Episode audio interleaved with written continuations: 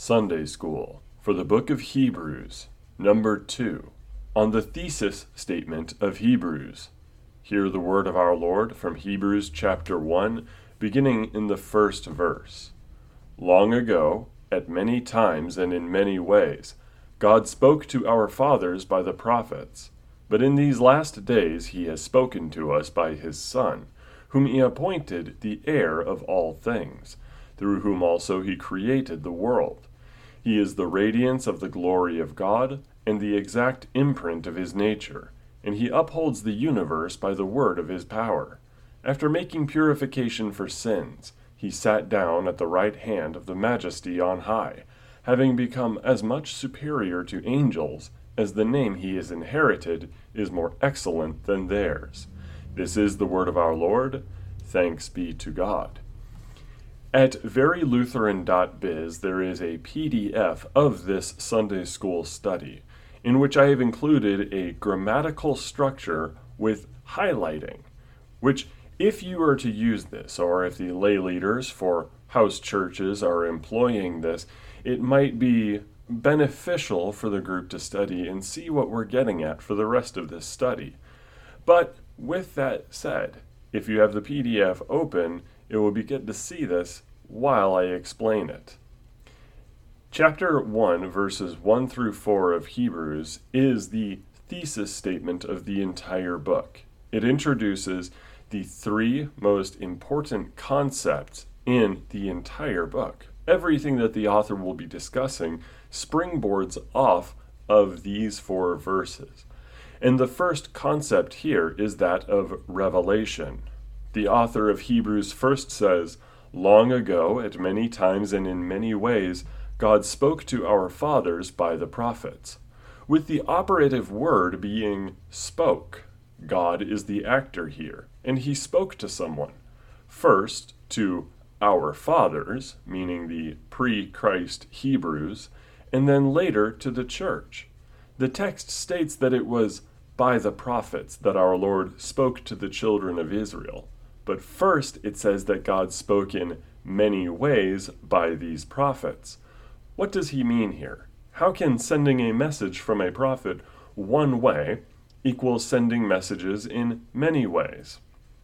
Deuteronomy chapter 18, verses 15 through 22, establishes the office of prophet, the attorney and spokesman for the Lord. This was done in multiple ways. The Old Testament was written completely by prophets, so obviously many of them wrote. The quote, the law and the prophets is the catch all term the Gospels use for the Old Testament. Others were itinerant preachers, as the prophets Elijah and Samuel were. And there are even times in which these prophets had to make public illustrations with their deeds instead of their words, as Ezekiel does in Ezekiel chapter 4. He utilizes little army men, he paints a siege for people to see. Many ways, as Hebrews says, but only through one medium, the prophets. But, underline that word but in verse 2. The author now contrasts the prophets with Jesus Christ, the only Son of God. Our Lord Jesus is often called the final revelation on account of the praise which this author heaps upon him. The prophets were normal men given a message from the Lord. Jesus Christ is that final message. After this, the author makes his case by discussing who Jesus is to establish his qualifications. It is as though he were saying, Yes, the prophets said all this, and it is true. But now let me introduce you to the new message which is brought to us by and in Christ Jesus. This brings us to the second concept the supremacy of Christ. By our fathers, the writer is recognizing that his audience has Jewish heritage. This means that they will most certainly understand the solid foundation of the law and the prophets, or the Old Testament. But as new Christians, will they be able to say the same about the revelations concerning Jesus? In order to make it clear to them, he establishes Christ's qualifications by discussing 1.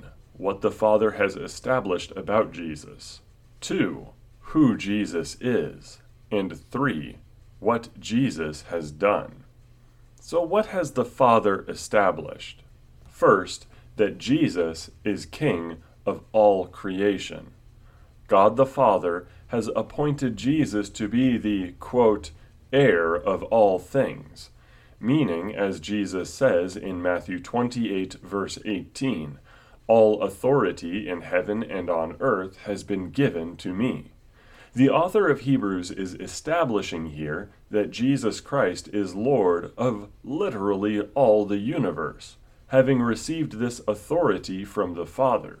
This is repeated in verse 3, which states, He sat down at the right hand of the majesty on high. The expression, at the right hand, means to be placed in a position of both honor and authority. The author also establishes Jesus' qualifications by saying that he is how creation was accomplished and how it is preserved. It was also through Jesus that the Father created the world. The word translated world here is actually aionas, which can be translated ages, but it also can mean world. The author chooses this word over the common Greek term cosmos, meaning cosmos, universe, creation, etc., because it is a more expansive term. While it means age, every age, even the very beginning, was made through Christ. In verse 3, he adds, He upholds the universe by the word of His power, adding even more to Christ's function in the creation of the universe by saying that He preserves or upholds everything in their operations. The author of Hebrews was apparently very familiar with St. John, who wrote the same message in John chapter 1 verses 1 through 3. In the beginning was the Word, and the Word was with God, and the Word was God. He was in the beginning with God. All things were made through him, and without him was not anything made that was made. He also mirrors what St. Paul has to say in Colossians chapter 1 verses 16 and 17. For by him all things were created, in heaven and on earth, visible and invisible, whether thrones or dominions or rulers or authorities, all things were created through him and for him. And he is before all things, and in him all things hold together. We do not understand how exactly our Lord Jesus holds the universe together. To say it is by the word of his power does not give us much detail, other than this being a description of omnipotence. If Jesus says the universe is to be upheld, then it is so. Some Roman Catholic commentators have speculated that Christ being the Logos, the Word, means that he is the rational principle behind the universe itself. So, by being the Word, he upholds the universe as both Word and power connected in the verse. We might be permitted this kind of speculation as explicit statements in Scripture point to something similar. In 1 Corinthians 1 verse 24, it says that Jesus Christ is the power of God and the wisdom of God. If Jesus was the one through whom the universe was created, and if it is by Jesus that everything is held together, this does suggest that he functions as the divine outworking of God's omnipotence and omniscience. In other words, knowing what to say and how to say it, or even shorter, logos. The third qualification which the author includes here is that Jesus is superior to all angels. In the fourth verse, on account of Christ residing at the Father's right hand, the text states having become as much superior to angels as the name he has inherited is more excellent than theirs. We should use caution with this verse, as it may, to some ears, imply what is known as adoptionism. Adoptionism is the idea that Jesus Christ was initially a human, or a being that was created but lesser than the angels. Therefore, by inheriting an excellent name which is superior to that of angels, he becomes God, or he becomes divine, as though he earned it by being a very good specimen of righteousness. Clearly, this is not the case, as the author has already established his divine power, his upholding of the universe, his role in the creation of all things. What the author is stating here is that he is superior to angels in reputation, establishing, therefore, the theme throughout the book of Hebrews that he is supreme over all figures, whether Old Testament saints or prophets or Moses or even the angels themselves, the messengers of God who are not human. Jesus Christ is above and beyond all of these, and we understand this because he has been given a name superior to theirs, which matches the glory that he already had. So then we move on to who is Jesus? We see first and foremost from the author of Hebrews that Jesus is divine.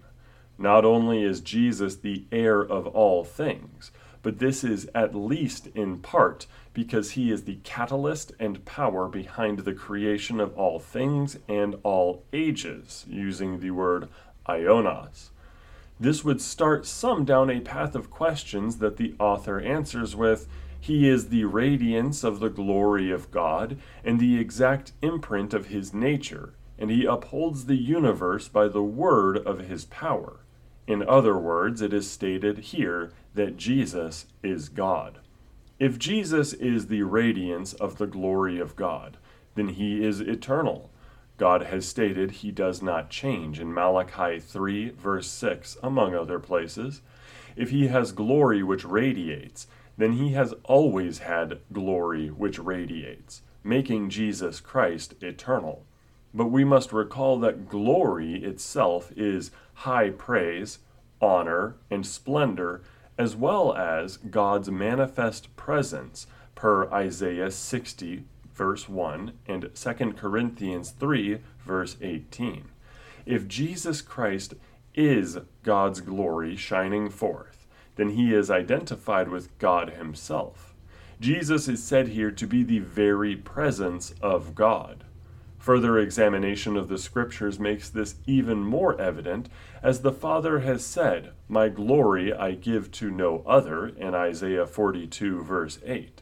But Jesus explicitly states that the Father will glorify him, John 16, verses 14 and 15. This only makes sense if Jesus Christ shares the divine essence, or hypostases, with the Father, making him God. In fact, that word, hypostasis, is used, translated as nature in our passage, when the author says Christ is the exact imprint of his nature. Now, by imprint, the word used, character, denotes likeness instead of manufacturing or simple marking. In other words, whatever may be said about God's nature, likeness, and character is also true about Jesus. If anyone should tell you that the Bible does not teach the divinity of Christ, let it be known that this is stated clearly and plainly in the first three verses of Hebrews the author leaves us with no other conclusion.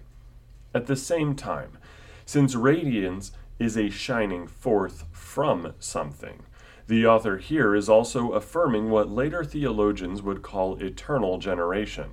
Jesus is God, but he is also eternally begotten by God the Father, being eternally generated of him. This makes sense of the second verse, showing us how God speaks to us through Jesus. Christ is, as being begotten of the Father eternally, the self revelation of the divine. This ties into the exhortation aspect of the book in Hebrews chapter 13 verse 22. Here the stakes are made clear in the book of Hebrews regarding those who were tempted to return to Judaism. If Jesus Christ is God's perfect self revelation, then to reject him is to reject what God has spoken, is to reject God himself being self revealed to us. Now, moving on to the final qualification here, the third verse speaks of the gospel. What did Jesus do? After making purification for sins, he sat down at the right hand of the majesty on high. By purification for sins, what the author is getting at, and will explain later, is that Jesus Christ, in atoning for our sins upon the cross, served as the high priest, uh, expiating our sins, getting rid of the stain of our sins, and purifying us, while also being the sacrifice which is for God, to satisfy his wrath, to be a propitiation, to make sure that we, poor sinners, may be saved. It is this that establishes the fourth verse that Christ has a name superior to all angels because he is now Savior and High Priest, and he sits at the right hand of the Majesty on high being given, after his resurrection, the official proclaimed title of King of the universe, of the High Priest of all believers, according to the order of Melchizedek, and so forth. While it might seem at first that the author here is barely mentioning the gospel, the gospel will become a focal point in many of the chapters, explaining the deeper roles of the atonement on the cross at Calvary. We are excited to get into this. It is an amazing set of passages that gives us greater insight into what Christ has done for us. It adds more and more to the gospel and demonstrates the depth therein. But we will have to wait until next Sunday for that. Until then, our Lord bless you and keep you. Amen and amen.